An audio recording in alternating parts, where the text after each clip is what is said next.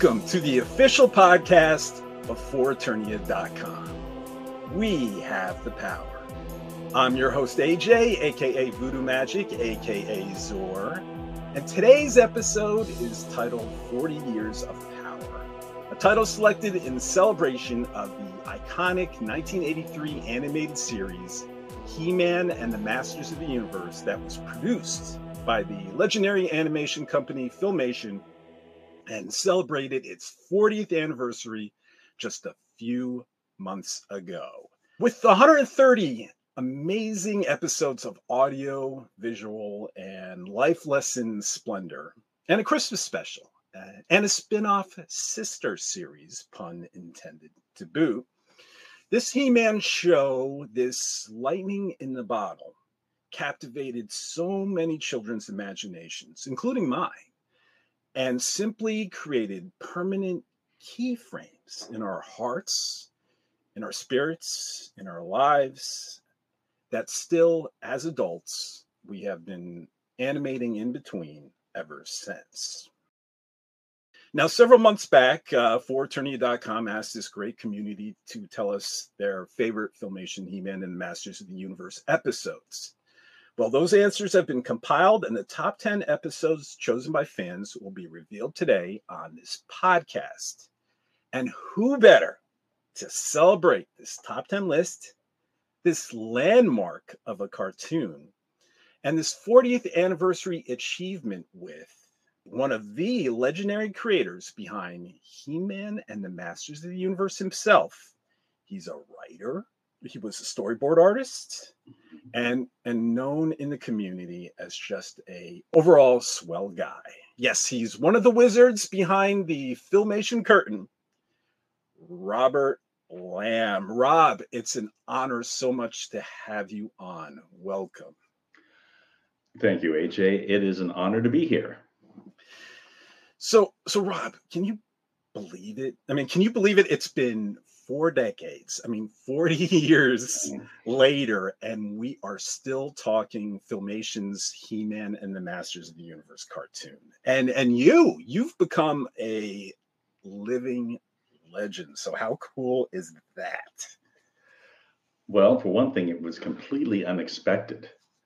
Um, at the time we were working on, after the show premiered, uh, we knew we had a hit on our hands but this was before internet, before uh, social media and all this. So we could only gauge it by Nielsen ratings, by uh, some um, fan letters. We would get actual letters would be sent to the studio, but uh, we had no idea the impact it was having on uh, the viewership, on on the kids that were watching the show.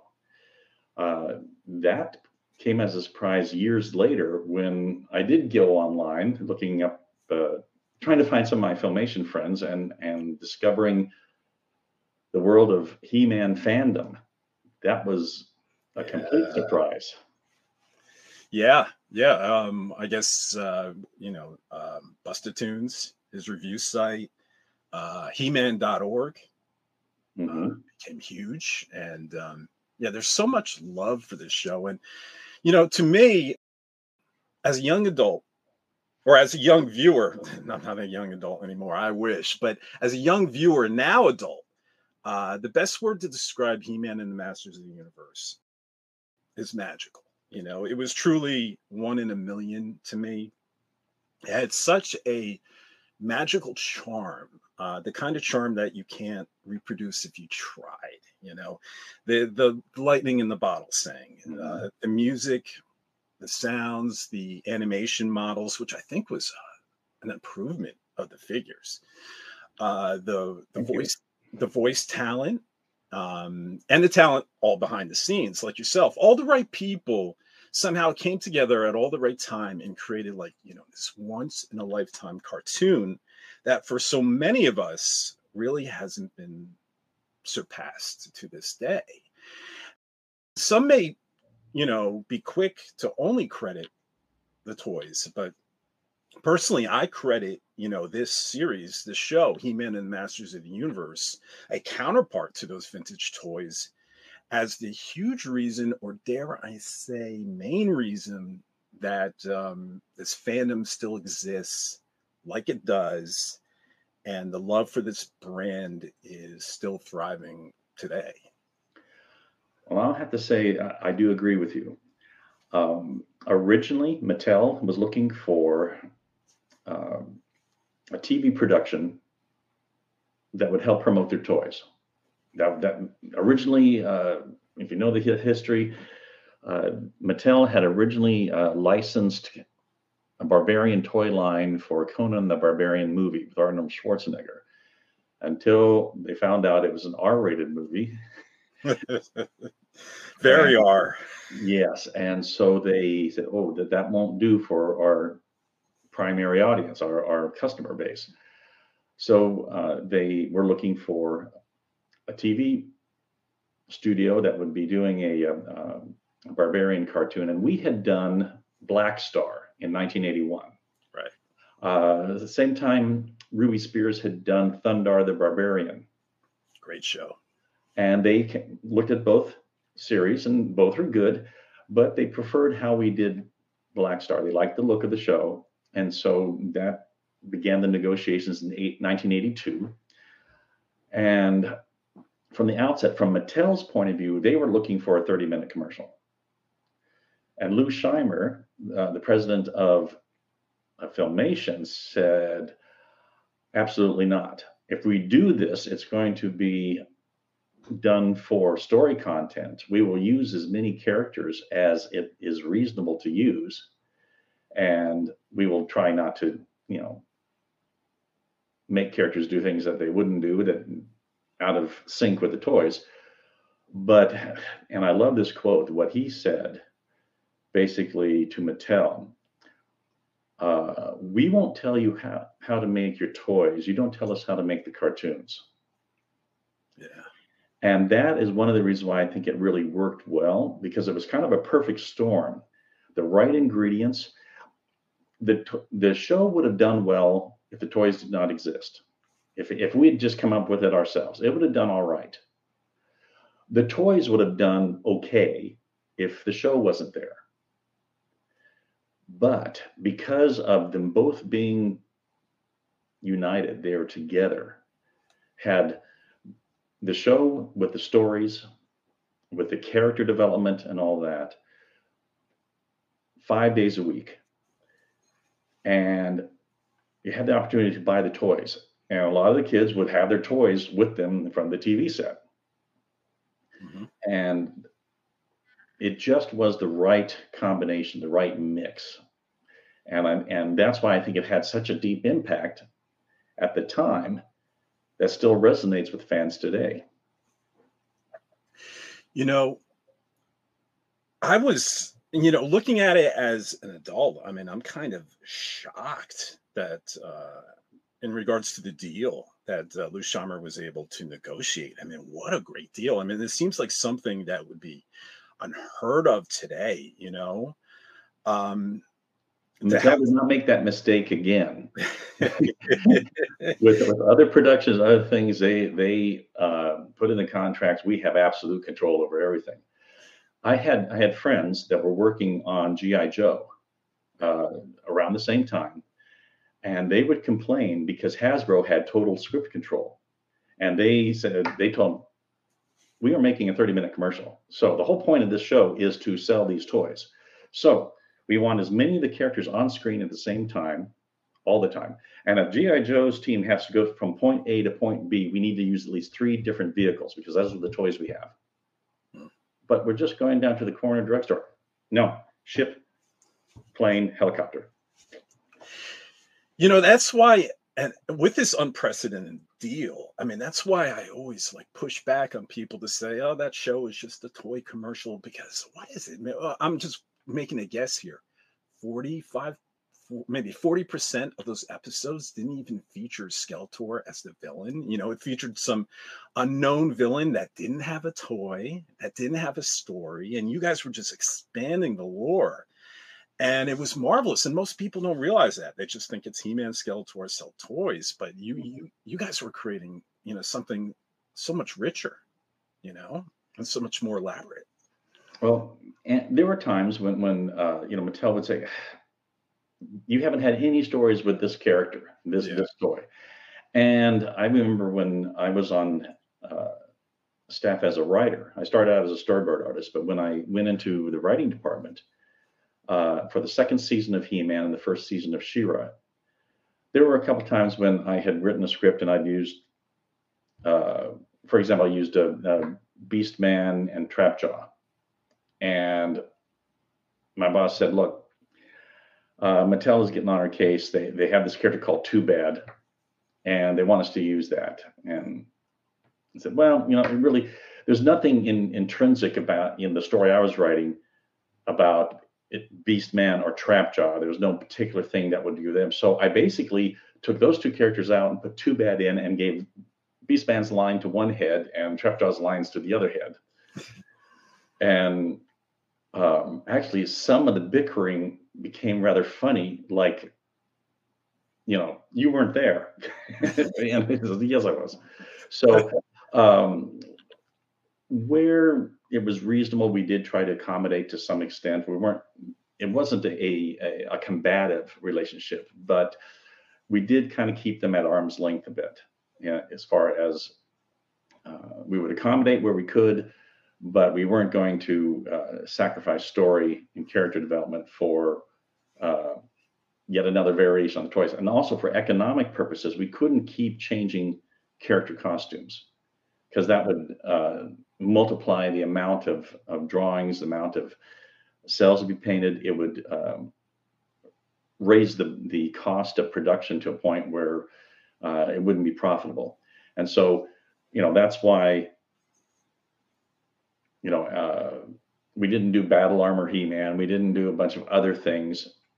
We kept it pretty. Uh, it had to stay a certain way because otherwise we it would be cost prohibitive. We couldn't have produced it.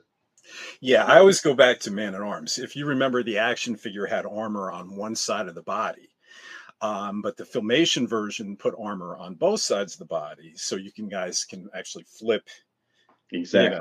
And, Yeah. and reuse from you know him walking left to right and right to left without having to create brand new artwork for it. And um, but you know, as a kid, I never understood why Man at Arms had armor on one side of his body. Anyway, I understand it now. You know, you have a weapon in one hand and you're kind of shielded on the other side of your body, and Mhm. and you have free range of motion not weighing down your arm. But as a kid, I'm like, why is he armored on just one side of his body? It makes no Mhm. sense.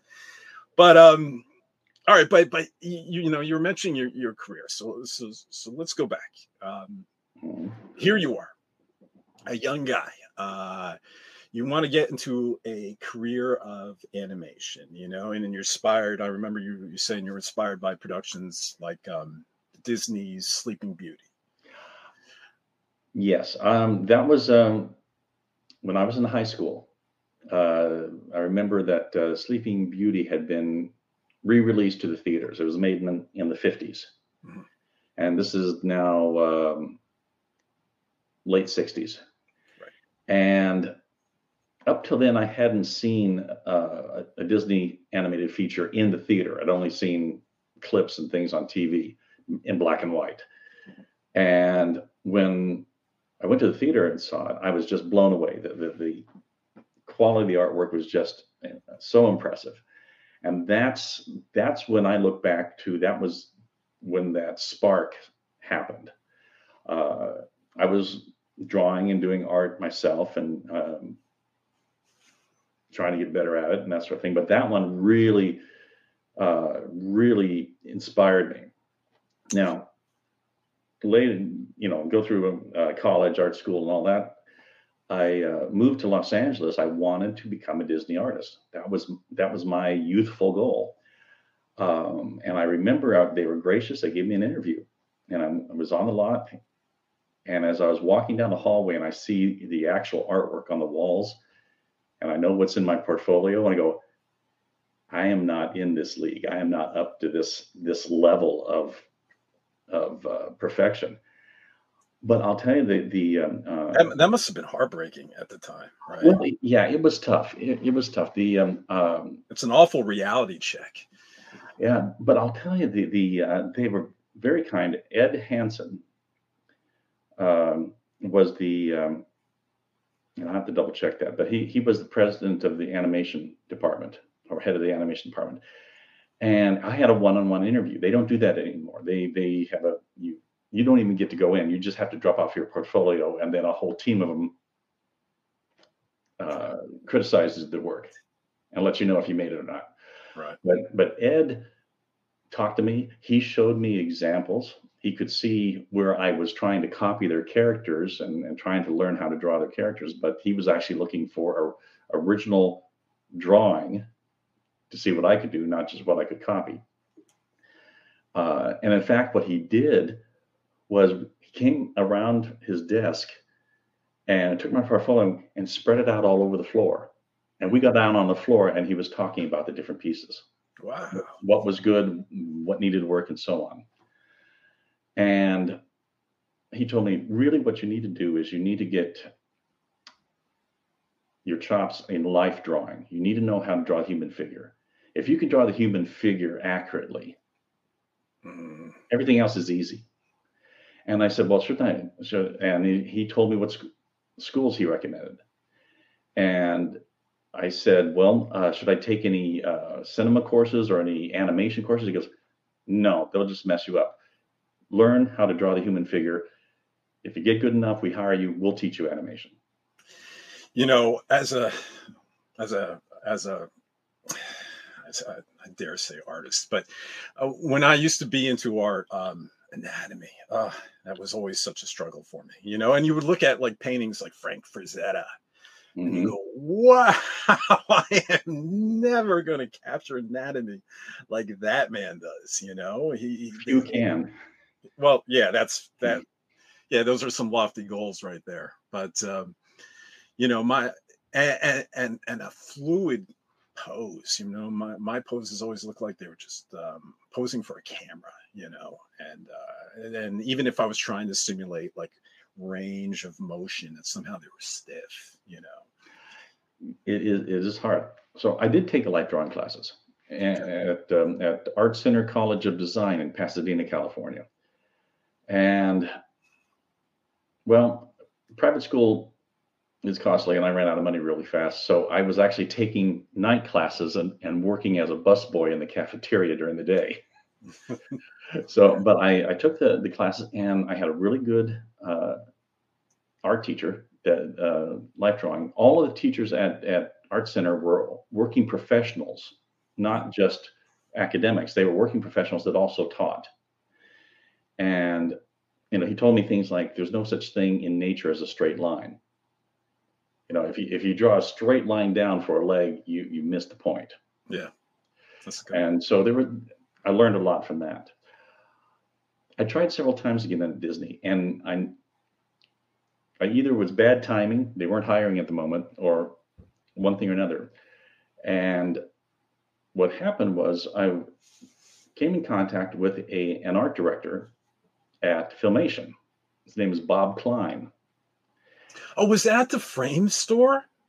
I heard this story. Like you were working at an art frame store. I was working at a a store uh, called Aaron Brothers Art Marts and they were re- they were bought some years ago by Michaels, which you might be more familiar with. That's a okay. more, no, and it was picture frames, art supplies, and you know miscellaneous stuff. Just like what Michaels is today. Yeah, yeah, yeah. very very much so. Only they only half the store was was picture frames, and okay. and not so much crafts. Like Michaels has got a lot more crafts. At any rate, um, he came in to frame some animation art that he had, and of course I got real excited and were they uh, cels?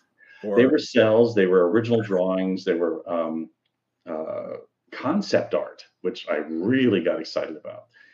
And so I'm talking to him, and uh, he said, "Well, I'm."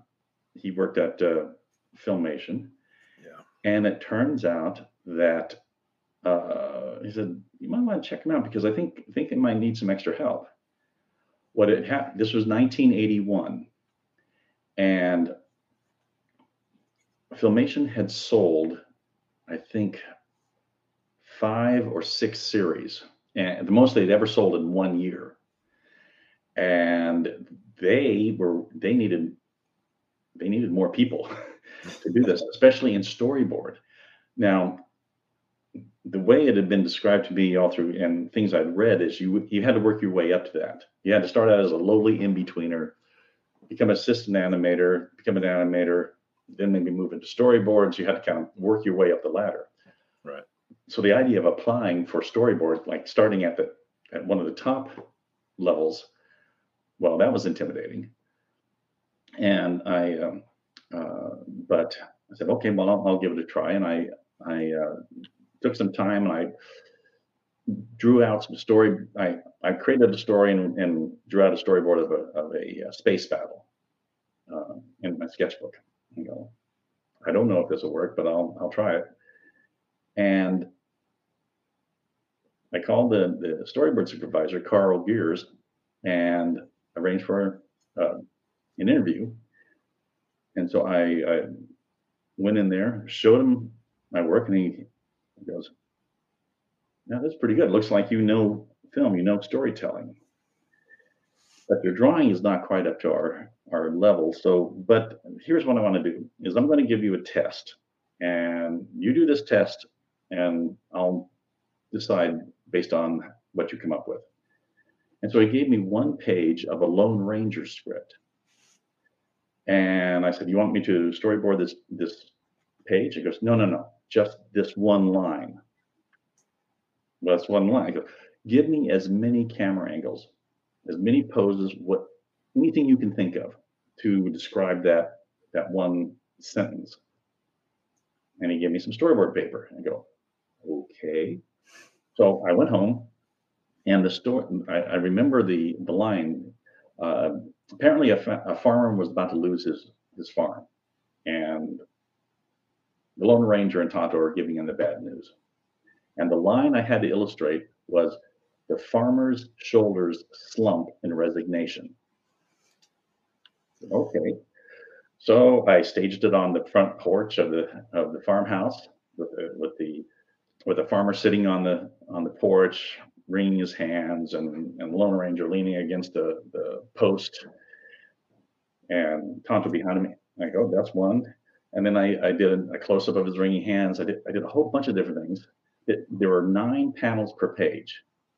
A, how large? How large was the page? Little, little small squares. Um, and so, so it was like eight and a half by eleven. Eight and a half by eleven, because it makes it for easy xeroxing. Ah, uh, okay. Okay. So uh, nowadays they do it differently, but uh, later on we got to do bigger, and then they shrink it down for uh, distribution. Right. But anyway, they were small, and and I did nine panels, different angles. I go, and I did it in 20 minutes, and I looked down and go, oh, there's no way he's going to hire me with this. So I grabbed a second sheet and I did nine more panels put him inside the farmhouse, leaning against his fireplace. Um, you know, the farmer's wife in the background crying. Anything I could think of. So you did 18 poses of, know, this, of this farmer slumped, upset that he's losing his farm. Yeah, anything I can think of. You know, and and so. Um, Do you still have I, I don't have it. I know I don't. I wish I did. Um, at any rate, I I called up uh, Carl, and I said, uh, "Okay, I done. Can I bring it in?" He goes, "Don't bother me today. Come in tomorrow." okay. so because I had, it was that morning. I did it that afternoon, and I called him before the end of the day. And so I came in the next day. It was a Friday, and I handed it to him. He took one look at, didn't even study. He just took one look. He says, "You're hired." I said, "You're kidding." He goes, No, I've given this test out to a dozen guys, and the most I ever get is three panels. You gave me 18. oh. And I was going to say, I mean, I'm trying to imagine the 18 different poses you came up with, you know? I remember some of them, I, but, but um, uh, what, and then the producer, Don Christensen, comes in and sits down next to next to Carl's desk. And Carl says, Hey, Don, this is the guy I was telling you about. you were talking to the producer about me? And uh, and he showed him my work. And he goes, hmm, I see what you mean. This guy sure knows film. Too bad he can't draw worth crap. Uh, Yeah. I died just then. Uh, that's he looks at Carl and looks at me and says, "Yeah, hmm, hire him if you want to." And he gets up and leaves. And he, he's in a Hawaiian shirt, Bermuda shorts, and flip flops, right? he leaves, and Carl says, "Well, he kind of put me in a pickle. You it, you could certainly do the job, but your your drawing is not quite up to our level. Right. I'll tell you what. I'm going to put you on probation for two weeks." You uh, assist another storyboard artist and, get, and learn the ropes. And in two weeks we'll, we'll see whether you stick you know. And i said thank you. That that that's great. That that i can't thank you enough. So i'm all jazzed. I start the next monday and i worked very hard and everything else. And at the end of the two weeks i went into his office and i said well carl do it do i come back monday and he looks at me like I have two heads. He goes, "What- "What are you talking about?" He goes, and I reminded him about his probation. He goes, "Oh, you would have known a long time ago if you were in trouble." Oh. you think he could have told you? You probably were on pins and needles for two weeks. Oh, especially that la- that second week. Yeah, And sure. That was, and I was 25 then. It was 1981. I'm 25 years old. I finally had my big break into the business, and we were working on my first. The first show I worked on was the New Adventures of Zorro, which was really good. Yeah, that was good. Um, Black Star was being done that year. Uh, worked on Hero High and Shazam, Captain Marvel, and the characters. Hero High was basically Oh, was that that live action? Oh, it the was. Kids Superpower Hour. It was the wraparound was like a, a laugh in joke. Yeah. It was very lame. it was. Hero lame. High was actually a repurposed project that failed to sell. They were um, they had pitched the idea to doing the Super Archies because they had done uh, the Archies back in the '60s, and they were but they didn't get it. So basically, they took some of the same characters and just redrew them. But it was basically Archies, the superpowers, Mhm. only Captain California and and Glorious Gal and Rex Ruthless was Reggie.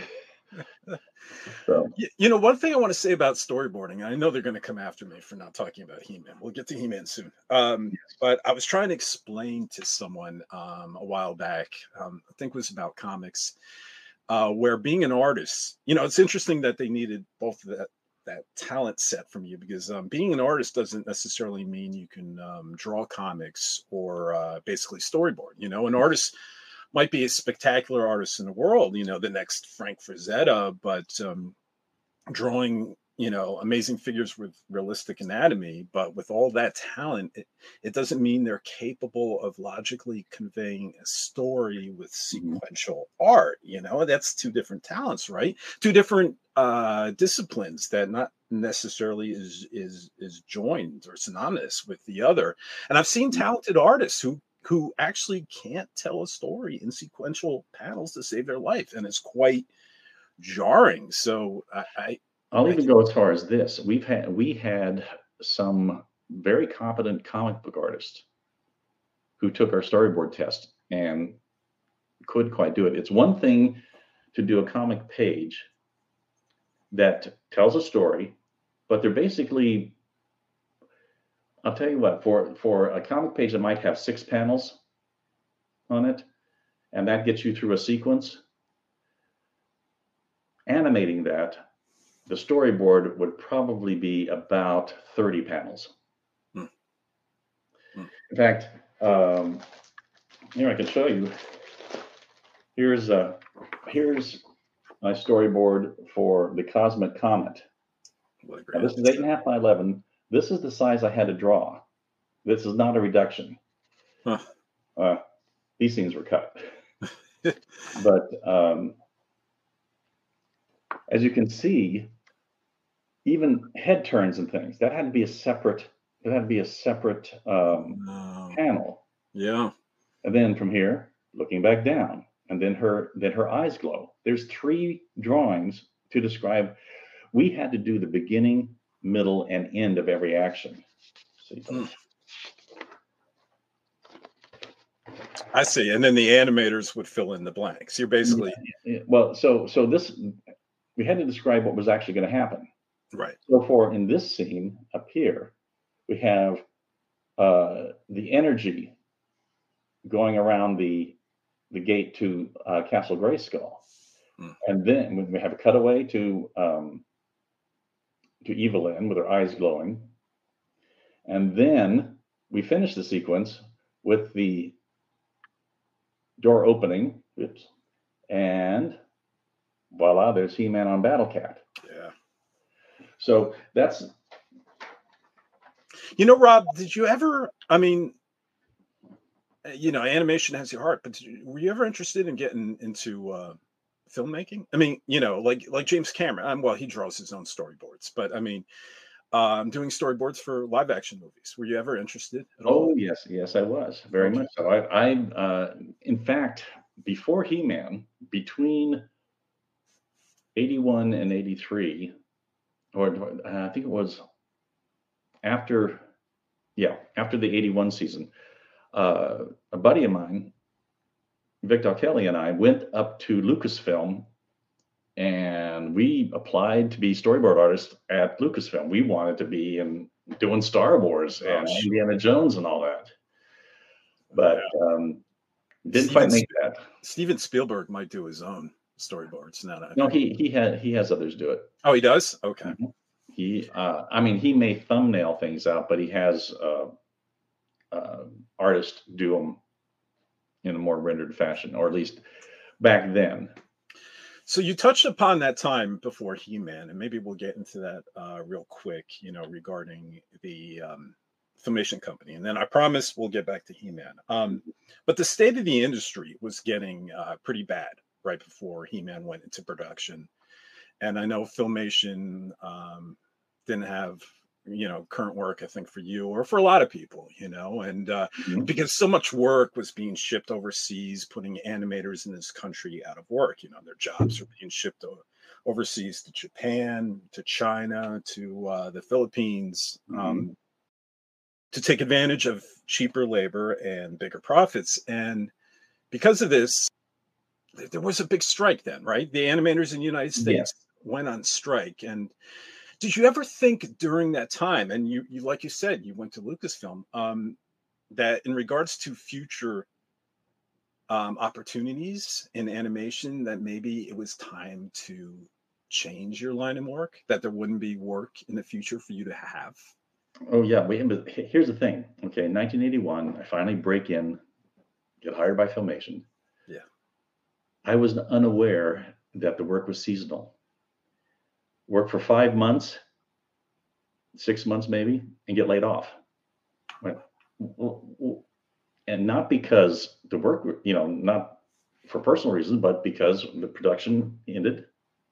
We're not doing anything now, so we don't need you in the, in the studio and then they would pitch ideas when a, when a series would sell then they'd hire the different artists animators and background painters and so on as the production cycle would go through there so yes and then in 1982 uh, our union went on strike protesting the run, runaway production in fact lou scheimer head of filmation picketed his own studio What? Really? Yeah. Wow. because he was all for he was the last we were the last studio that everything was un, under one roof that um, everything from uh, the writing through the, all the uh, character animation through the background painting the, the camera work was done there Hmm. uh, it was all done in house You guys were a cartoon factory. we Nice. were and I, I feel very uh, very fortunate very blessed because on my coffee breaks um, we had a, a morning coffee break and an afternoon coffee break for 15 minutes i would some of my friends would go smoke. I would go down to the background department and watch them painting Castle Grayskull, watch them painting Snake Mountain, and sometimes go into the camera department and watch them shoot this stuff. And it was uh, it was a delight. And you know, you mentioned Lou and picketing, and that's got to be so so Lou. I mean, I, I've heard you knew him. You know, I've heard all these amazing stories about um, Lou Scheimer. And for anyone who doesn't know, he's the, the co-founder of Filmation. I mean, of course you guys know. Uh, like you like you've heard in other companies where you hear about a boss that proclaims, you know, we really care about our employees, blah blah blah. But Lou Scheimer, man, he was the genuine article from what I heard, mm-hmm. and and he truly underlined, truly uh, cared, and was genuinely trying to do everything he could do to one, you know, keep keep the lights on and uh, keep his doors open, and two, um, keep everyone, you know, all that animation work in house mm-hmm. in the United States, and keep as many employers employed um, as much as possible. So, was Lou the best person like you ever worked for? Uh, he had his faults, he had his, his flaws here and there, but yes, he, as far as uh, creative he he came up through the trenches. He was a a young animator back in this you know late 50s early 60s and when he and uh, norm prescott and hal sutherland founded filmation they were they were basically doing it trying to form a company that they could actually work at but they were uh, they were their they came up through the trenches they weren't uh, business types that were starting a, a, an investment group or anything like that. They were working animators. I'll tell you something else about Lou. He would hire people from multiple generations, new guys like me getting our first start, but they were old guys and old and older women that were that worked for uh, the Fleischer brothers back in the, the, the Popeye and Superman days in the 40s that were that were working. Mm-hmm. And uh, I remember there was this one fellow, uh, one animator, his name was Jack Ozark. He was a, uh, been in the business 40, 50 years. And uh, he he worked for Fleischer. He had uh, done work on on Popeye and, and all that. And I remember he walked by my office when I was storyboarding, first season. Yeah, it was first season He Man. And he just stopped and he pointed at my desk and he says, I can't do that. I go, What do you mean, Jack? He goes, I'm an animator. I can make drawings, I can make characters that you believe in. I can make you laugh, I can make you cry with how I draw these characters. But I can't make sense of that out of those scripts and tell a story. And I went, Wow. I said, Well, well, Jack, it's a good thing Lou hired both of us because I can't do what you do. that's that's something you know um there there was i heard there was a uh a reunion i don't know 10 years ago did mm-hmm. you go to that 15 years ago or something I, I was unable to do that uh, okay. But i have been to uh, los angeles a few times uh, for powercon which is big yeah. he-man thundercats another convention. Right. And uh, that was reunion for me because i uh, first one I went to was 2012, and I got to um, meet some of my old coworkers that I had uh, worked with uh, back in the 80s, um, including Vic Dal Chele, which I mentioned, uh, which um, uh, I mentioned going to Lucasfilm with. He he actually was my office mate in storyboard. Uh, we had two desks in each each little office, and uh, he also was my best man at my wedding. So we're, we're, old friends. We got reunited. Uh, Larry DiTillio, one of the great writers of Filmation, uh, got to see him and we got uh, reacquainted and hung out uh, for a while and uh, just got to, and I was back there, I think in, I don't remember the year, it was 2013. The last time I was there was 2021. That was the last one in Los Angeles and um, they moved it to to uh, Columbus, Ohio now. But it's it's now just a general toy convention. It's not He-Man centric anymore. Mm. But um, yeah, so I've been able to to reconnect with a, a lot of my friends, and and I do run into them t- time to time. Animator Tom Cook and I will sometimes uh, be booked for the same conventions. That's great. You know, I don't know if it's um, you know it's just a legend or stories, but um, I don't know. Lou, seems like um, almost in a way, at least in regards to the way he tried to keep animators here in the country. Um, you know, because he could, he could, he certainly could have made more profits sending that work overseas. But you know, you remember that movie, um, "It's a Wonderful Life," right? Mm-hmm. That Christmas classic. I can't help but make a comparison when, um, you know, like uh, Jimmy Stewart as George Bailey, realizing that at the end of the wonderful story, he's not as rich as he could have been, but uh, with all the friends he has, all the people he helped, and mm-hmm. the hearts he touched along the way, that he was truly, you know, the richest man in the world, kind of thing. Mm-hmm. And it, it, always, may, maybe, maybe I'm overextending, but it, it, it always gave me that kind of feeling. I mean, no. well, it's funny you should mention that because I always thought that Lou Scheimer sounded exactly like Jimmy Stewart in his voice. Yeah. Now, now he, he, you wouldn't hear that when he does Randor or he does uh, uh, Orko, but um, he had that twang. It just, it just, and he tall man, probably six four, six five, tall guy, and um, uh, but yeah, uh, I would every time I'd hear him talk, I, I, Jimmy Stewart would pop in my mind. So, so all right, we better get back to E-Man. So you you you worked on Zorro, you did all the stuff at Filmation, and then uh, the strike happened. Um, you weren't with Filmation for a while, and then and then suddenly, you know, um, when He-Man and the Masters of the Universe started production, uh, you were eventually called back to work to do storyboards, mm-hmm. and um, you all were doing like a crazy amount of work because He-Man and the Masters of the Universe was the first animated series to launch first run programming Monday through Friday, mm-hmm. which required uh, 13 weeks of new programming, five days a week, um, 65 new episodes total, which is uh, seems like a gargantuan volume of work. It is. It was. Now, now, do you know whose idea this was? Was it Lou Scheimer's? Did he convince Mattel that syndication was the right way to go, or I don't recall exactly. I certainly wasn't privy to those conversations, but um, one of the reasons was to they saw the handwriting on the wall after 82 that uh, the networks were diminishing their programming on Saturday morning.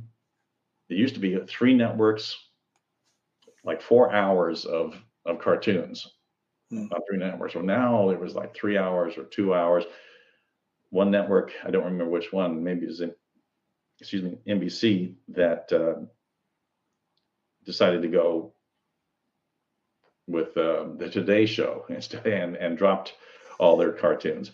That was well, a sad day. They saw Lou Scheimer and and and the others saw that that was happening, and uh, I don't know the exact process of, of and what was discussed, but they came up with the idea of, of going to first run syndication. There was already an afternoon block of cartoons, usually all reruns from Saturday morning shows. Yeah. And the unique thing, the uh, innovative thing they did was they made it a barter deal with the individual television stations. In syndication, you have to go to a uh, a syndication convention where all the programming directors from all the different local stations come to, to buy programming. And uh, whereas when it's network, you're just pitching it to the network and then it goes out. What they did was instead of saying, well, this is how much it costs to, to, to buy our show, they said, we're going to give you the show for free. There are uh, eight minutes I think uh, at that time we had 22 minute episodes, and I think there was eight minutes in a half hour available for commercial time. And this is what they said: we're gonna we're gonna split it. Hmm. You let us sell four minutes of advertising, and you guys get four minutes of advertising to sell in your local market. Wow! And they went, really? It was brand new, hadn't been done before, to my knowledge. It hadn't been done. And so that made it very attractive. Free first run programming. And that's an easy sell for uh, uh, for local uh, program, you know, local advertisers saying, "Hey, this is first run programming," and our company, Group W Broadcasting, was the distributor, and they would sell. Basically, they they'll they would sell national ads for the four minutes, and the local stations would sell local ads. So you'd see a mix of cereal and a mix of uh, you know local uh, local stores. Right. Wow. I never knew that. I never knew those were free, so to speak. Yes, and and what happened was that the first season of He-Man, we had the entire field to ourselves. There was no other first run stuff, and the ratings were sky high, and it was extremely profitable for everybody concerned. Well, it didn't take long for uh, the other studios to get on board, and by uh, 80, that was 1983. Yeah. By 1984, the other studios were, were pitching their stuff, and it had a bit of a diluting effect. Uh, anything that Filmation did after that still did well, but never as good as first season He-Man because there was no competition at all. And by the next year, you had Thundercats and Turtles and and um, GI Joe, and you had uh, Transformers had a lot of, of content. Hmm. Yeah, yeah, I remember that. I remember it, it, suddenly got saturated. First, it was just like Bugs Bunny and Woody Woodpecker, and then He Man. You know, mm-hmm. and then um, yeah, you're right. It did get saturated quickly, and there's a lot of um, Japanese animation as well that was dubbed. It, it was starting to come in. Um, mm-hmm uh, Saturday morning, you saw um, Mighty Orbots mm-hmm. on Saturday morning. Uh, there was one called Reboot, and then and then uh, now we're getting to about mid 80s, about 85, 86. You start getting things like Galaxy Rangers. Yes. And and then the direct one, which was Robotech, that came in. I remember G Force, and then Voltron as well. Voltron and all kinds of yeah. So it, yeah, it it just mm, avalanche. All right, so then let's let's get into your storyboarding. You know, you storyboarded um, what I guess you didn't know at the time would become such iconic episodes, mm-hmm.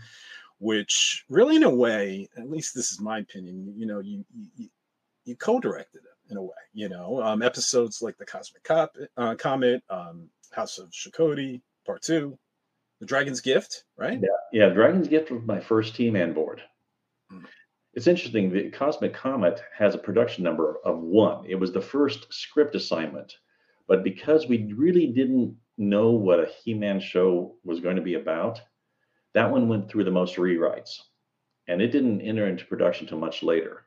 And uh, so, even though it has the the number of episode one in its uh, uh, in its identification, uh, it was probably about a third to halfway through the season before it, it aired.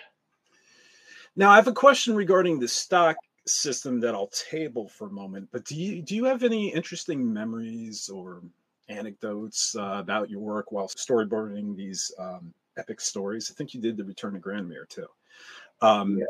Like which ones came easy, or which was a struggle, or anything? Well, yes. Uh, the first season, I was very fortunate. I, I got a lot of Larry DiTillio scripts, Those and they were very good. Yeah.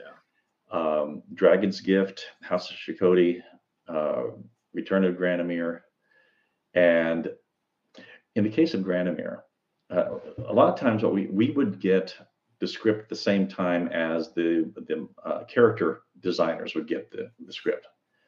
And so we'd go ahead and be working. And I, I drew my own version of Granamyr, which uh, I patterned after the uh, Dragon and Dragon Slayer.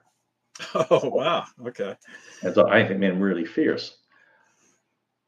And it was about halfway through, you know, it took about four weeks to draw a storyboard, and and and sometimes another week or two to do the revisions that director would want.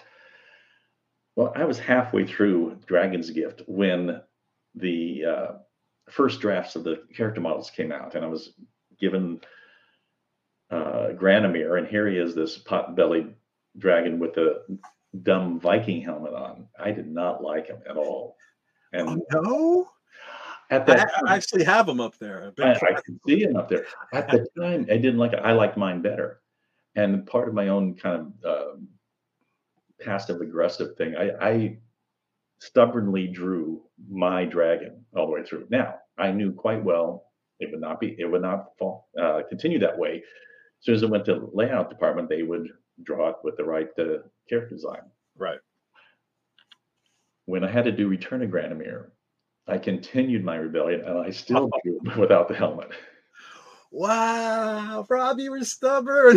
yes, I was very stubborn. but um, uh, well, and I'll, I'll, tell you a story about uh, an anecdote about uh, I think it was Return of the Granamyr.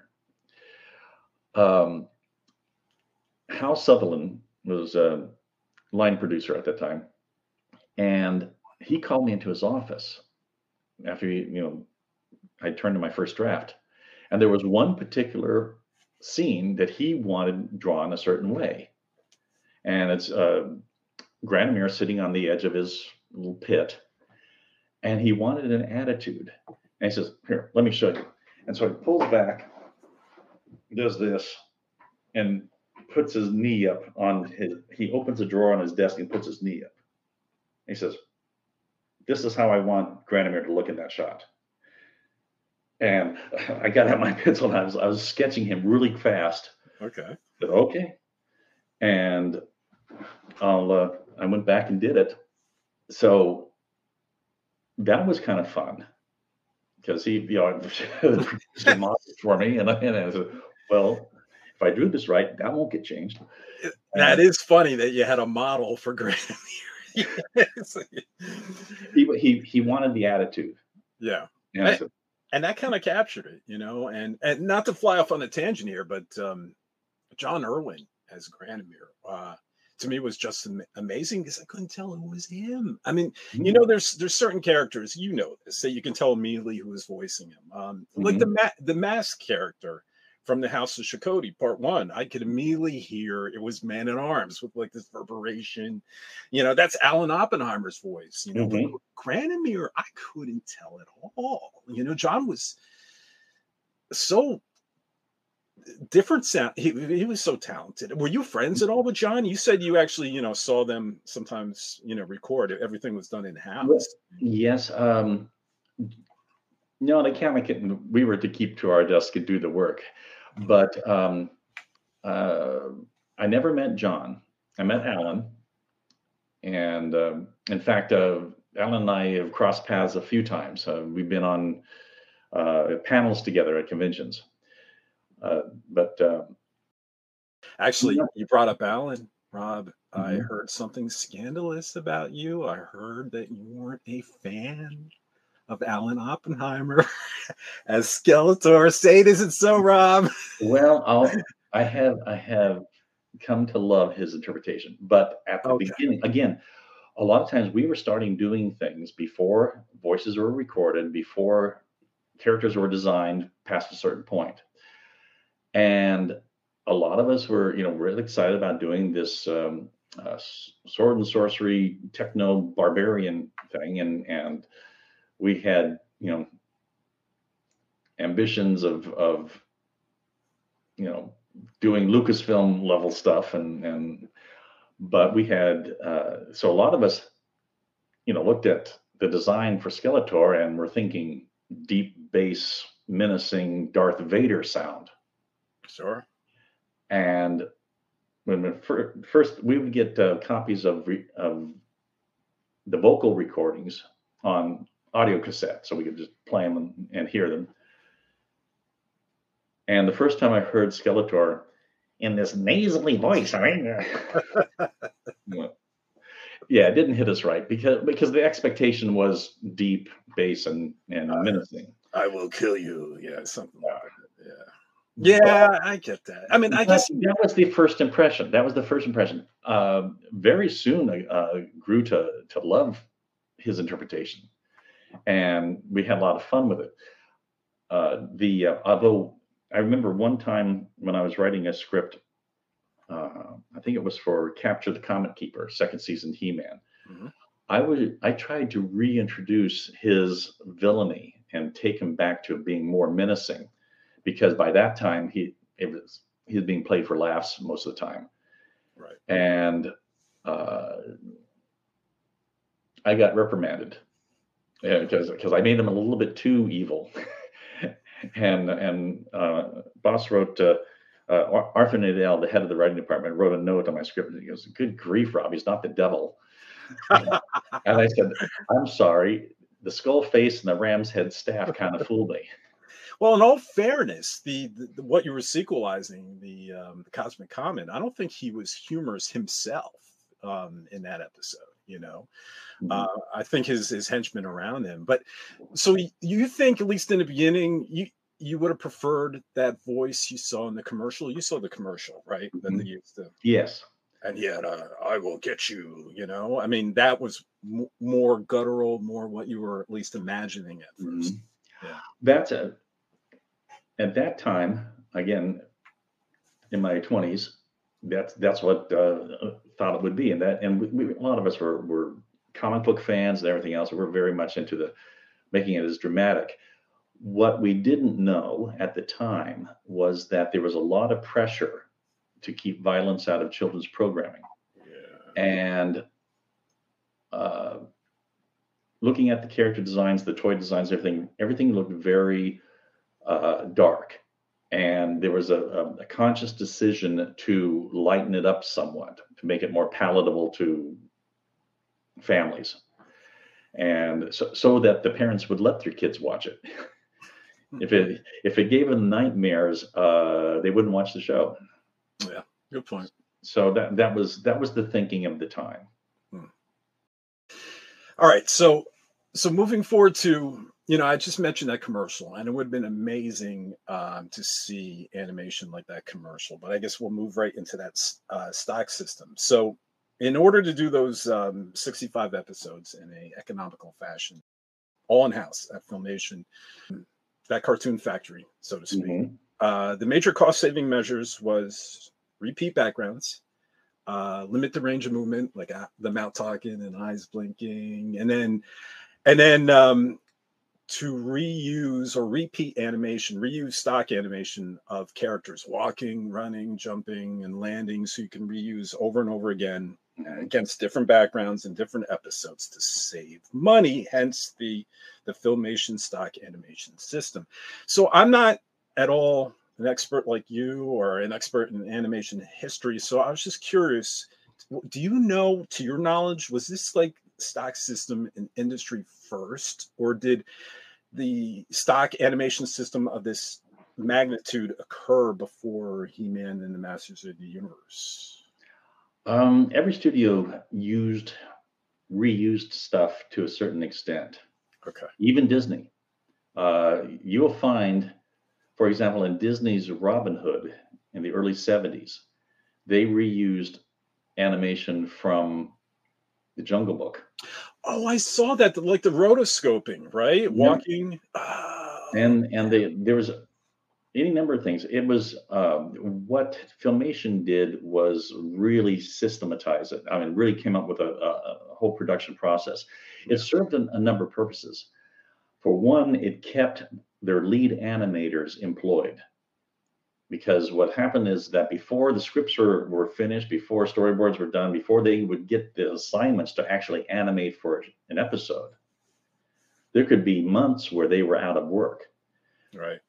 With the stock system, it, uh, we knew okay, we're going to need close up dialogue shots, we're going to need walks and runs and certain things.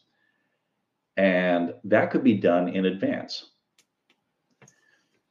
so uh, that kept uh, our, our lead animators employed and and certain heads of the departments employed while a, a ser- series was gearing up for production it also had the economic standpoint of of you know not having to redraw the same thing in exactly the same way just for the sake of doing it.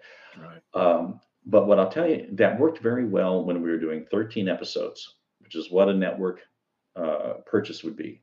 If we were doing Saturday morning, 13 episodes, boom, stock system was fine. Very soon we found the limitations of the stock system was that we needed some other stuff.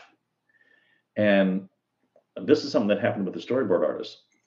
We would go down and see uh, dailies. They'd shoot the stuff on film, they'd go to the lab, process the film, and then we'd watch the dailies.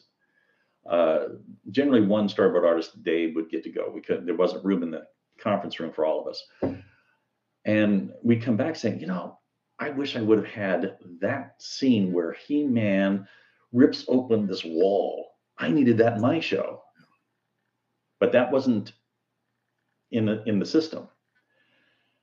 Well, what we started doing was taking our storyboards and going through them and saying, ma- making copies and okay, this scene is a good scene that can be repurposed. And we cut it out and we pasted it into a notebook.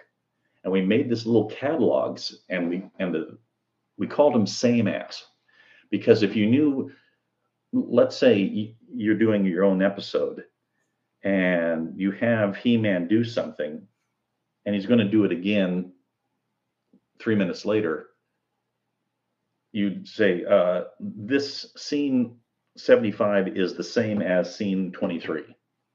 And you copy and paste it in there. And that would be instruction to the director and the animator to take the one thing and then reshoot it against this different background. And that was same. There was stock that was made beforehand, and there was same as that was basically salvage work that we take from episodes. But we started doing it more deliberately. We, it, you might call it data mining. We were art mining. We were looking for good stuff.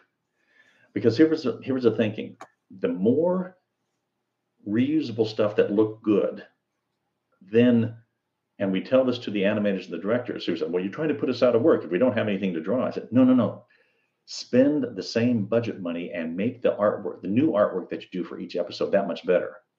Mm. Take it up a notch because these reusable shots will save your budget line. And uh, hmm. and that happened.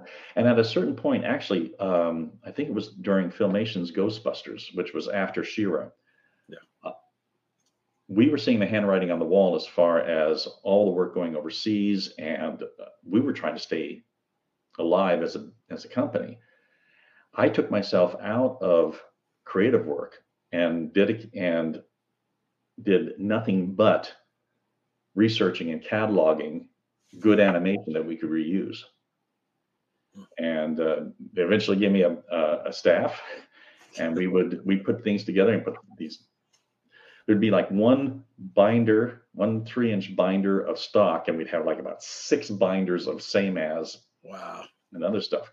It was a pain, but I I think we probably gained a couple of years because of that. You know, and I this might be controversial what I'm saying in the realm of He-Man and Masters of the Universe, but because I know it was perceived uh, that the stock system kind of hurt the overall viewing experience of He-Man and Masters of the Universe, especially when you compare it to other cartoons mm-hmm. that were made overseas because the labor was so cheap on those cartoons. Um, and they got paid by the piece, by the way. Oh, really? Oh, wow. Well, some got paid by the piece, some by the hour, but the ones that were paid by the piece, the more they animated, the better they got paid. All right, so there you could you could really raise the bar in regards to the amount of uh, dynamic animation, and uh, this is your competition compared to the He-Man cartoon. So I might be in the minority, but as a child, I looked forward to seeing the repeated animation in He-Man. I couldn't wait to see my favorite uh, stock scenes over and over again as a child, like He-Man punching at the camera. Mm-hmm. You know, uh, it, for me, this was part of its charm in a weird way. So to this viewer, it, became a strength, not a weakness. Oh, well, thank you. Uh, that um, uh, the love of the familiar, if you will. I'll tell you so. I remember. Um, I don't know if it was Tom Sito or Tom Tataranowicz, but one of the sort of art, one of the when they was directors put in, decided to put in every version of this one stock, and it's the one, you know, the one where Teela drops into into scene, back to camera from the rear. yes, and they put, and he put in like a half dozen of those of, Teela, of He-Man, of, of every of Skeletor doing. And I remember Lou said, I think it, it, had to be Tom. Well, it was one of the Toms. Uh, and of course, it showed up in dailies. blink, blink. You're killing me here. What is what a great gag. Oh, speaking of gags, and if you don't feel comfortable answering this, please don't. But just generally, I don't understand, and I would love to understand. The animation history has this long history of, I guess, animators or artists inserting phallic symbols into cartoons for all through through different company, companies um and productions it's like secretly in the background what what's the story of that i mean well um i don't know about that specifically but i do okay. know that different artists would try and sneak things in one okay. thing or another for example in in some he-man backgrounds some skeletor backgrounds you'll find little figures from black star in the background that's cool, actually. What I did in uh, my first year, we were doing. Um, um, I was doing Hero High, and I have had uh, gangsters in a car doing a getaway, and I put a plastic statue of Al Capone on the dashboard in my storyboard, and it made it through. The the, the background artist put it in there, so we'll just do do some fun stuff like that. Um, the uh, uh if anything was inappropriate, um, and I would say certain body parts, if it was caught, it was taken out. Okay. But uh, uh, you know, it didn't even happen at, at, at Disney's. The infamous um, uh, shot in Rescuers. There's yes. a uh, the windows, right? The window scene with the with the centerfold in it. So that it, different people try and slip things through. Um, generally, if it's caught, it's taken out. Some people think they have seen what I described in Trolla and some background shots, some of the, uh, lack for a better word, vegetation uh, or in the shape. You you know the big story where even on that Little Mermaid box art, you know, mm-hmm. You know where they removed that. So it seemed to be like this this this this industry gag, and uh, I was just always curious about it. I guess it was just people. I'd have to say you'd you'd have to talk to the artist that actually did it because in some cases it could be um, unintentional. In some cases, That's in other cases it may be intentional. Uh, the fact that it made it through mean meant that not everybody saw it that way when they, you know, saw the final product. It didn't uh, it, it didn't hit them that that's what it was. Yeah. I also remember since we're on the issue, they they inserted something um, some piece of nudity um, in Who Framed Roger Rabbit, but no one could tell. You know, at how many is it? Twenty four frames per second film. Mm-hmm. Uh, no one can tell. But then once people got laser discs where you can go frame by frame by frame, just like um, some other Disney uh, productions and stuff, you know, that's when this when these these little hidden nuggets came out, and then controversies, you know, ensued. So mm-hmm. yeah, there was all there were always individuals who who like to s- sneak something in. Yeah, well, that's interesting. So, all right, so let's move um, real quick to the writing department because you moved to the writing department. You know, so somewhere in uh, the production of season two, um, mm-hmm. even in Masters of the Universe you felt some scripts were becoming, uh, I think, repetitive and maybe, dare I say, stale a little. Yes, uh, because of the volume needed, we had staff writers and we had freelance writers. The freelance writers didn't always get it. they didn't have the history with the show, and and they would just plop in a generic adventure story. Some some writer notorious about taking the same script and just changing the names of it, whether they were shooting, they're saying it to this studio or that studio. They just changed their name so they wouldn't have to work so hard.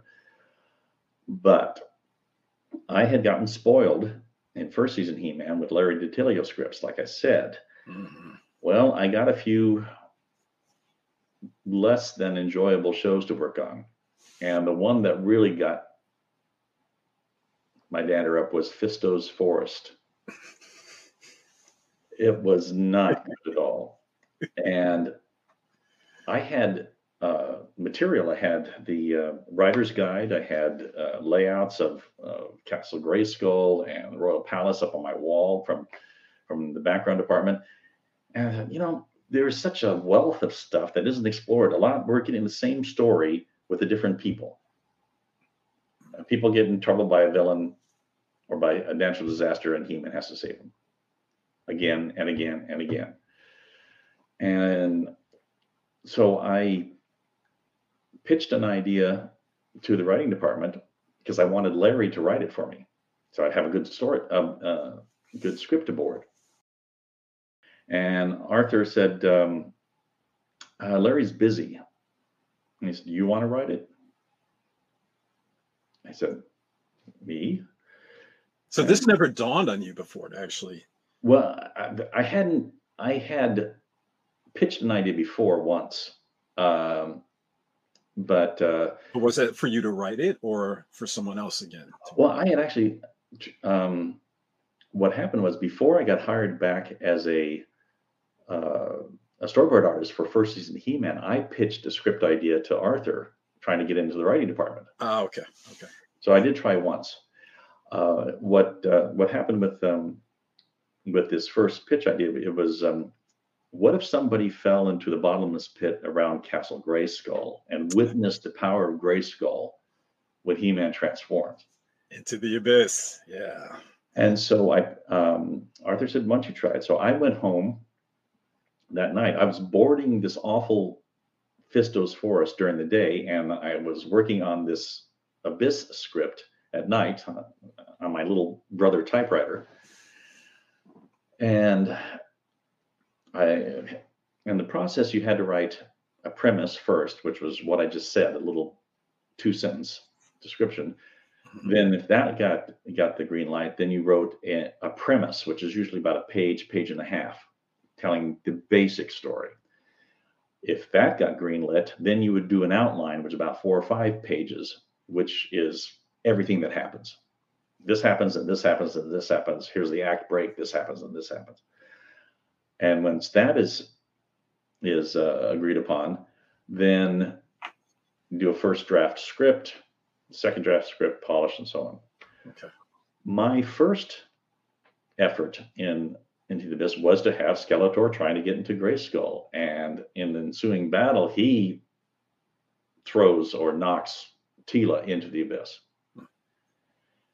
And uh, I had him actually gain entrance into uh, Castle Grayskull, and Sorceress finds out that he that Teela's fallen into the abyss because of him, and of course she's furious. Sure. And I had my favorite line. Skeletor says, "What are you, her mother?" Oh, that would have been great. Arthur made me take take Skeletor out. He said, "We have had so many show, episodes of Skeletor trying to get us Grayskull. Let's just do something else." So you came up with uh was it Pookie? Pookie? Well, I yes, I basically there's no villain in Into the Abyss. Mm-hmm. Um, and I also used it to kind of explore some more things about Adam. And uh, the script was too long. I had some things that were had to be taken out, but uh, overall, I was I was pretty happy with it. And Arthur liked it, and he goes, "You got another one?" That's awesome. Sure, sure. And, and then I came uh, I came up with uh, uh, not so blind because I I knew a blind uh, I had a friend who was blind at my church, and so I okay, I'll do a blind story. Now that episode I just love. Talk. That's another one you don't have a villain in this mm-hmm. story, you know. But but it was still it was still suspenseful, and it was still uh, it was it was so good. I'm sorry, you go. No, and and that's that. Uh, I really enjoyed doing that one, and I I also explored a little bit more. I had the kids at the beginning asking the storyteller why doesn't He-Man just smash his face, Skeletor's face, and get away with things. Um, but that turned out to be a pretty good story. I got to use Ram Man, who who I had a lot of fun with from House of Shokoti. Um, in House of Shokoti Part Two, Larry had Ram Man mispronouncing Shokoti's name throughout the entire episode. He'd call her Shabuti, Shapoopy.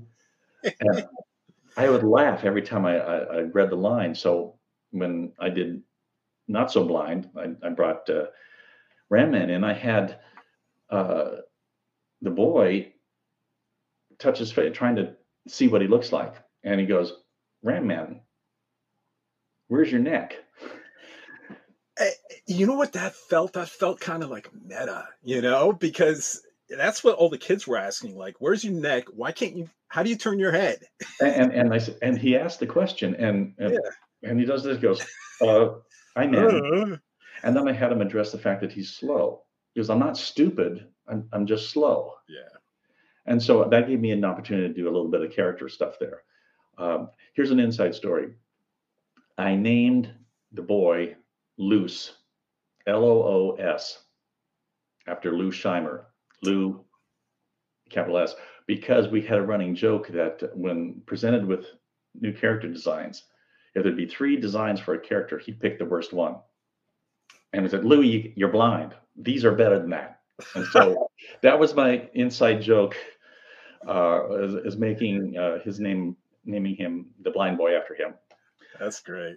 But, uh, and then Arthur said, you know, these, these are good scripts we want you to come on on staff. And so I, I moved from the right from the storyboard department to the writing department for the rest of second season He-Man.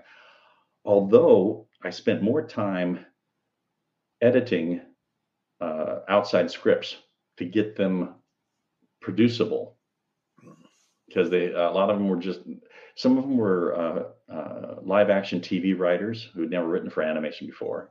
Okay. They're good writers, but they didn't know the the uh, constraints of animation. So, hmm. and I was there from a second season He Man through all of first season She-Ra. Yeah, I wasn't as a kid. I kind of got lost and didn't keep up with She-Ra. Um, but I did love that one episode you did that starred um, Loo-Kee. Uh, uh, Loo-Kee lends a hand. I love that episode. That one was an assignment I didn't want at first. What happened was that um, uh, I didn't like the. I, I thought Loo-Kee, the, it was a gimmick. I didn't like it. I thought it was lame. But Arthur said, calls me into his office one day, and he says, "Look, we want to do a show about Loo-Kee. I think you can do it." And I go, "Oh, I don't want." And I whined, "I don't want to do it." and he he said, "I'll tell you what. You can make it a He-Man crossover." you got it. So I went, okay, I'm going to do Loo-Kee, you know, He-Man crossover. And I came up with the idea of having a, a device that that stopped time. Yeah. Which, I mean, I thought, well, this would be a, a cost saving thing because they only have to do one drawing, and it just holes there. and um, then I started having some fun with that. I thought, okay, well, the time thing would be frozen here, but as it went out, it would just kind of distort things mm. to a certain radius. Said, okay. So, and then I had to have, okay, how, how can it be defeated? Well, it can only be defeated by someone with, with a magic. So a magical creature would be immune, i.e., Loo-Kee.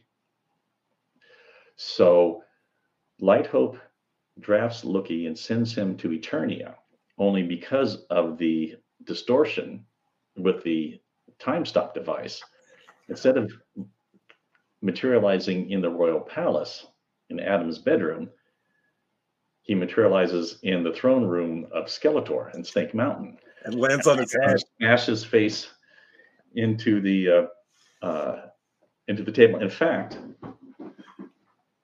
oh, what do you got? What do you got? Oh, I did. I did this as a as a commission. Wow, that is awesome. he smashed right in there. That is yeah, I mean, I, man, that's taken from the actual uh, uh, video frame just to, for reference, uh, and um, and I just had a ball with it, and I could tell, I could tell it was so fun. And, and now it's my favorite episode. It, the one I didn't want to do has become my favorite episode. And I loved how they struggled, both He-Man and She-Ra. You know, they were like it was um, sword the chain, not mm-hmm. not sword the blanket. No. No. I didn't mean to bring that up.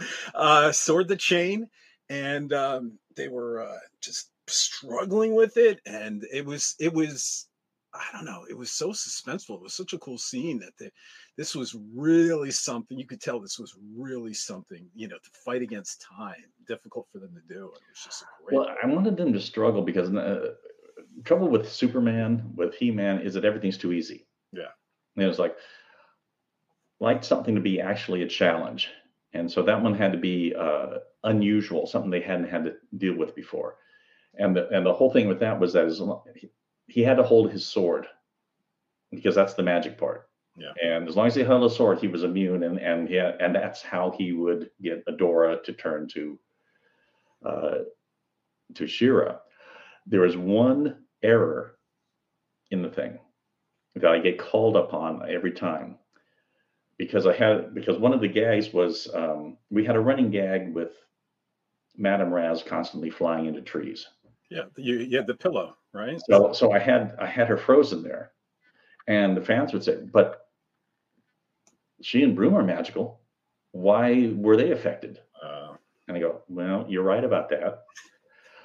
Uh, I'll give you uh, a an excuse and an explanation, but the real reason is I wanted the pedal gag." Fans will get you every time. But I said, but you could say this: she's not good at it. She's not an accomplished. There you go. Magic. You get a. What did Stan Lee call it? He said he used to give out no prizes or something like that. I think uh, to comic readers when they would catch like, you know, errors in continuity or something mm-hmm. like that. You know, you'd win a no prize. yeah. and, and, and that's the best I could do. I wanted the gag. I knew I, uh, I wrapped myself in the corner, but yeah. I want the gag. That was a great episode. I loved it. So and and then here we are celebrating 40th anniversary. And first, let's talk about this jersey you're wearing. I mean, um, yeah, I've been teasing everybody with this.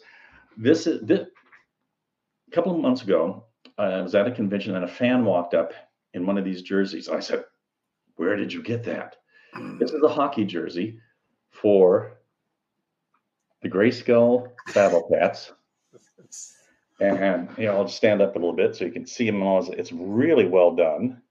Uh, got the year that He-Man came out in 1983 as the number, and I don't know if you can see this. Yeah, He-Man. uh, it's uh He-Man 83. This is so I had yeah. my wife got it for me for an early Christmas present. Your wife. So I will have this when I go on to conventions. Your wife is fantastic, Rob. I don't think my wife would ever buy anything Masters of the Universe. I mean, I will pass the compliment on to her. I will do a shout out. Uh, people want to know this is from uh, uh, Geeky Jerseys. Mm-hmm. And, Geeky uh, jerseys. And they have they have an Oracle one and Man at Arms one. They have one Grayskull on it. So um, but they're limited. Uh, this is like this is one of 300. They have, they, and they have a little number in, in the uh, on the tag in the back. Well, if there's any left, I think there's gonna be a run on it starting with me because seeing it on you, I'm like, oh yeah, I gotta get one. So yeah, it's very well made. Uh, uh, you know, and and and this is great, and in celebration of uh, 40 years, because you know, for me, I I I was surprised that um, DreamWorks, or who currently owns the show, um, didn't release any fanfare, you know, or any new media for that matter in the United States to mm-hmm. coincide with the 40th anniversary. You know, last year we got the uh, the Plaion Pictures in Germany um, came out with that spectacular like Blu-ray set. Mm-hmm. that sort of timed with the 40 year anniversary of He-Man itself. You know, the vintage choice, He-Man in general. Mm-hmm. Um, but as far as I can tell, in regards to the show's 40th anniversary, He-Man and Masters of the Universe, the series, I forget a trumpet. There wasn't even a whistle blown by DreamWorks in the honor. no, no, there wasn't. I, I don't think anybody was paying attention there. No, and it's a real bummer because considering, and I have this over here, and I'm sure you have a ton of, I have two of these, especially considering this awesome limited 30, 30th anniversary, you know, DVD oh. set, you know, that uh, came out 10 years ago. I was expecting mm-hmm. something for the 40th anniversary. You would think so. You would think yeah. So. Uh, or even, even um, that Mattel would do something. Yes. Yes. Well, be honest with you, uh, Mattel did come out. It's just hitting stores now. Uh, a new action figure line um, called the Cartoon Collection. It's an Origins action figure line, and it's based on the Filmation He-Man cartoon, mm. and it's just hitting stores now. And they're sort of in the dimension of the original vintage figures, um, but they have the Filmation aesthetics and the Filmation faces. Ah, and, uh, I don't think it's as wonderful as you've probably seen the classic figures, right? Mm-hmm. Uh, the Club Grayskull, I love those. I have them all here, and uh, you know Prince Adam too, and Teela and, and Queen Marlena, and um, those are great. So these aren't as good, but so it seems like Mattel was doing something in celebration. Um, for myself, I picked up another uh, animation cel for myself, just you know, mm-hmm. to celebrate. Um, and, and, and speaking of animation cels, do you collect them at all, Rob? I do not collect them. I had many that I had. Salvaged from filmation. My time there, I had some, but I've been actually selling them over time. It's kind of like I'm I'm at retirement age now, and I've been deep. I have been distributing things, selling um, uh, cels and and uh, artwork and such that I've held on to for 40 years. I said, you know, it's time for someone else to enjoy them. And so that's what I've been doing, uh, along with, um, uh, you know, painting these pops, which uh, uh that's my contribution to the 40th anniversary. I'll show you real quick. Yeah, that'd be great. Now, do you make these available online or is just I have, but I can't seem to keep them in stock. Okay. Uh, I'll sell out at every convention. So I have basically what I'll do is if I've got a, a, long stretch between conventions and I still have some, then I'll put them up online. So and put them up, they, sell very quickly. So what they are are uh, a He-Man pop, and I paint directly on it with uh, liquid acrylic paints very similar to the method used to make cels and sign it. Oh, this and this one, this one I really like. This one is like a Snake Mountain. Snake Mountain. Skeletor. And Skeletor. Uh, signature. Those are beautiful. Those so are done on a bunch of these. Yeah. And uh, what I'll do is before a convention, I'll post on Facebook or or sometimes on my YouTube channel, uh, I'll post, this is what I'm bringing to this event. And I'll have He-Man, Skeletor, She-Ra, Sorceress, Stratos. Uh, I've got one I've got to do. It's first time I've I've found uh, a antenna that I've got to do. So, so that's my contribution to the 40th. So before you know you you were mentioning you sometimes offer this on your website so can you let everyone know like your website and your media channels you know where people can come find you yes i've got uh, my website is robertartwriter.com i think there's a yeah there should be a link. I have an online store uh, where i have pops original art like that uh, Loo-Kee one that i have and uh, art prints. Uh, what I everything I do um, as a uh, as flat art, I I'm, I scan, make copies of, and sell as uh, autograph prints. So because a lot of people want something that signed, and so I I have um, um, or probably about 20 or 30 past commissions that I have prints of, and they're He-Man and She-Ra. There's uh, I've got. Let me show you something. Okay, so yep. Oh. So, like for example, there's a Wow. He-Man and Adam. Yeah. Got a couple of Skeletors that's great. and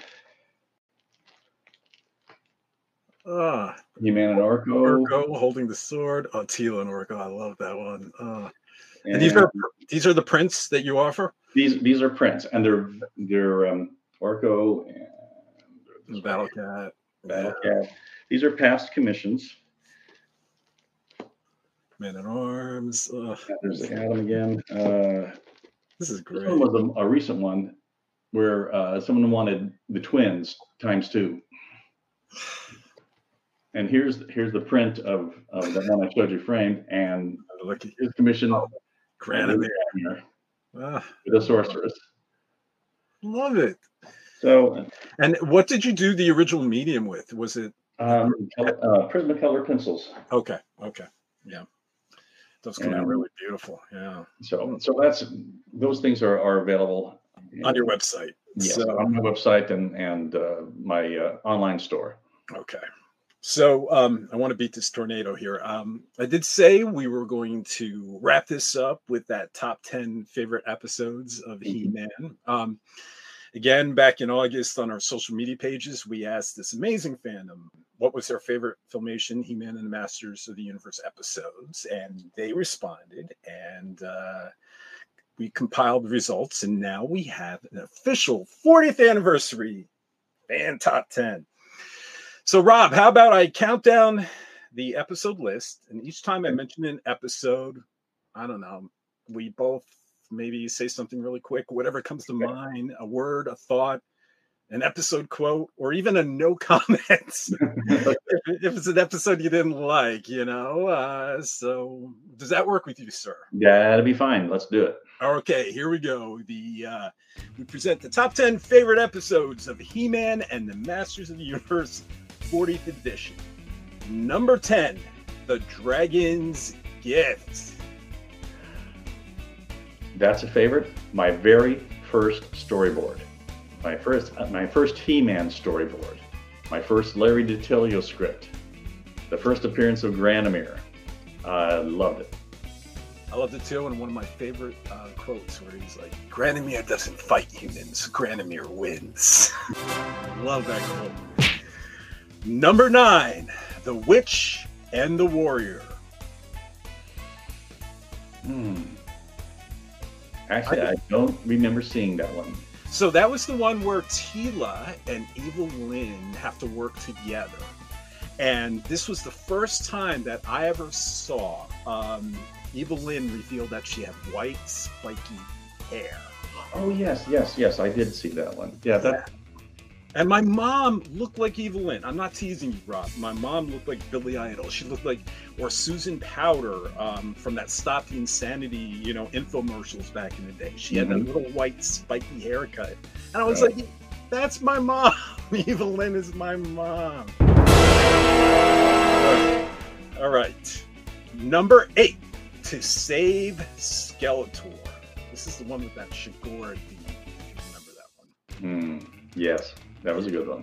Yeah. Um, he was like this one one-eyed, large, massive chocolate pudding with tentacles that was going to destroy uh, Eternia. Number seven. Let's see if you remember this one. The Rainbow Warrior. Yes, that was a, that was a good one. That had a good backstory. A lot, lot of a lot of good character development in that one.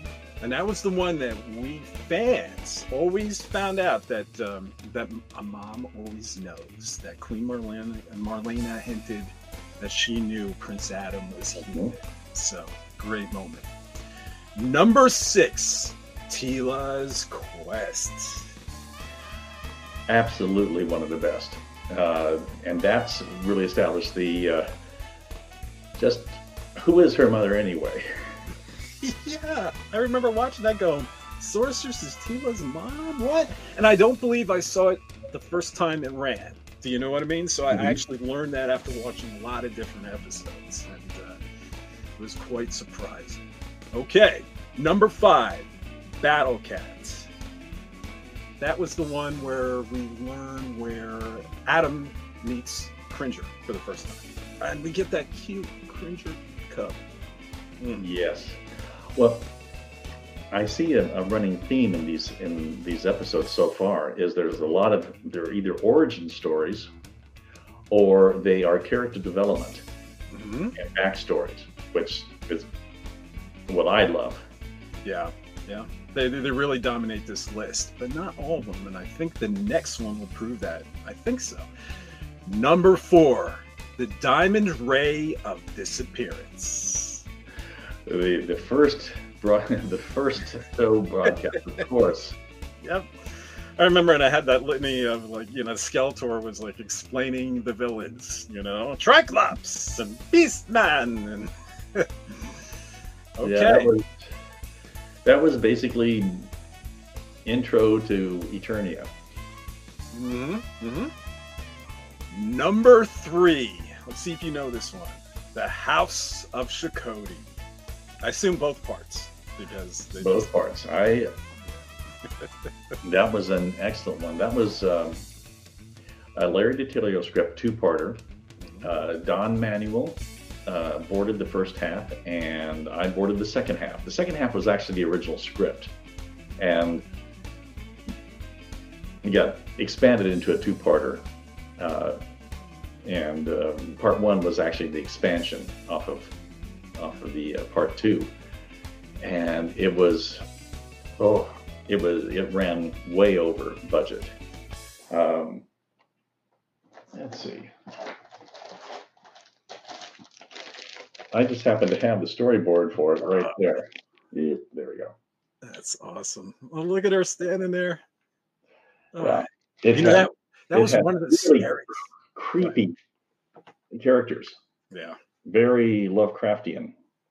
Mm. And this one, I don't know if you can see this. Let me see if I can bring it up here close. Uh, Yeah. see here where it says uh, ably assisted by Don Manuel, Steve Hickner, Tom Sito, and the rest of the storyboard staff. I was over budget and um, behind uh, beyond my deadline, and I had uh, revisions come back. Where the show was running long, we had cut sequences out, and I had to draft other members of the storyboard uh, department to help me finish my revision so we could get it out of the department.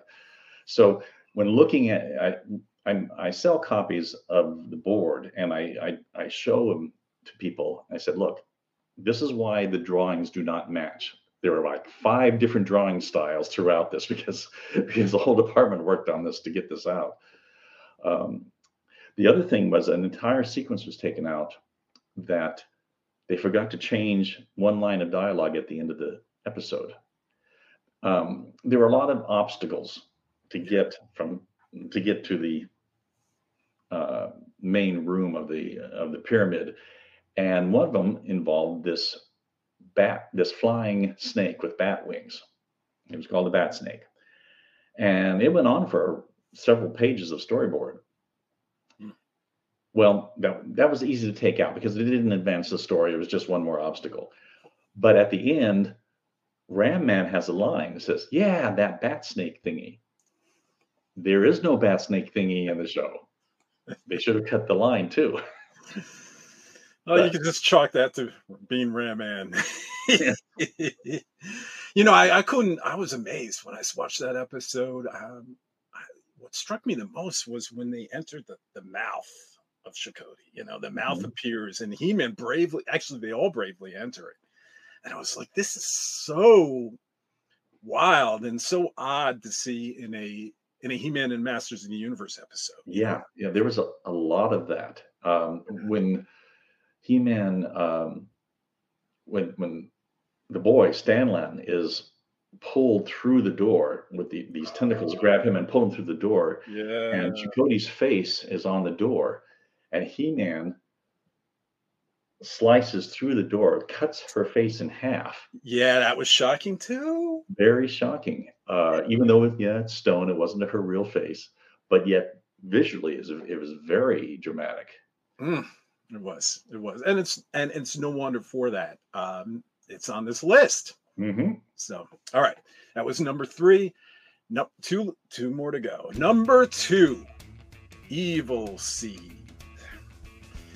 Another one that had uh, horrific moments and jump scares. Uh, there were a couple times there were jump scares with those vines that just would shoot like from the screen of the Grayskull uh, you know, mm-hmm. right out to the viewer. And it was, you know, you see those things in horror movies. It's intended to make people jump, flinch in their chair. And here yeah. it was in the Evil Seed episode. It was amazing. My favorite part of that was Evil Seed's death scene. Oh. He goes on and on and and, and but but uh, Tom Sito did that one and it, I really liked that. You know, my favorite moment of that death scene is the moment afterwards when they're all looking at his decrepit body, his corpse, and all you hear is the whistling of the wind. And it's, it's and it's, there's no music, and it's just very chilling. Kind of like in the um, House of Shokoti Part Two, in the beginning when you hear like the wolves, right? Howling. I was like, whoa, this is chilling, you know, and this is a He-Man episode. It's so good. It's so good. And finally, number one, the problem with power. Of course, right? Of course, of course. That's all I can say. Is that was a, uh, written by Bob Forward. Uh, he was another one. Uh, followed in my footsteps, going from storyboard to to writing. Uh, he wrote that as a freelance script, but then actually after I left the writing department after the first season of She-Ra, uh, Arthur brought Bob Forward in uh, to the writing department for the rest of his time at, at Filmation. Hmm. So he was one of the top writers. So, Rob, uh, do you have anything else that you would like to add that we haven't covered, or anything in general you'd like to say before we close this out? Well, first of all, I'm I'm still amazed and highly gratified at the interest in the work that did so long ago. Uh, we try to do our best with it, and and the fact that uh, it's so appreciated is is a great honor. Um, for those who are um, out and about, uh, keep an eye out. I may be in a at a convention near you the next uh, the next one I've got on my schedule is um, in March uh, in Lexington, Kentucky, the Lexington Con, and that's I believe um, the first weekend of March, uh, seventh through tenth of twenty four. Okay. All right. Well, first I want to say uh, happy 40th birthday, He Man and the Masters of the mm-hmm. Universe. And uh, and that's a wrap all. Uh, we want to thank Rob for joining us today. Rob, it's been an absolute honor to have you on. Thank you very much. Thank you. It's been a pleasure. And I want to thank this wonderful community out there for listening and watching this podcast. Now, if you enjoyed this show, uh, please show us your support by liking and subscribing to our streams. You can also drop us a line too uh, by sending us an email to foreternia at gmail.com. We really do love the feedback regarding um, uh, Rob's website and YouTube channel. We'll also have links um, to those pages in this article that uh, is featuring this podcast. And then, as always, please visit us at foreternia.com for all the latest updates and news, as well as our community forum and links to our social media pages like uh, tw- Twitter, well, it's actually X now, Facebook, YouTube, and Instagram that can help you stay up to date with all of our Masters of the Universe content. So that's it. I would like to thank you all for listening and let the power return. We'll see you next time. Bye, everybody.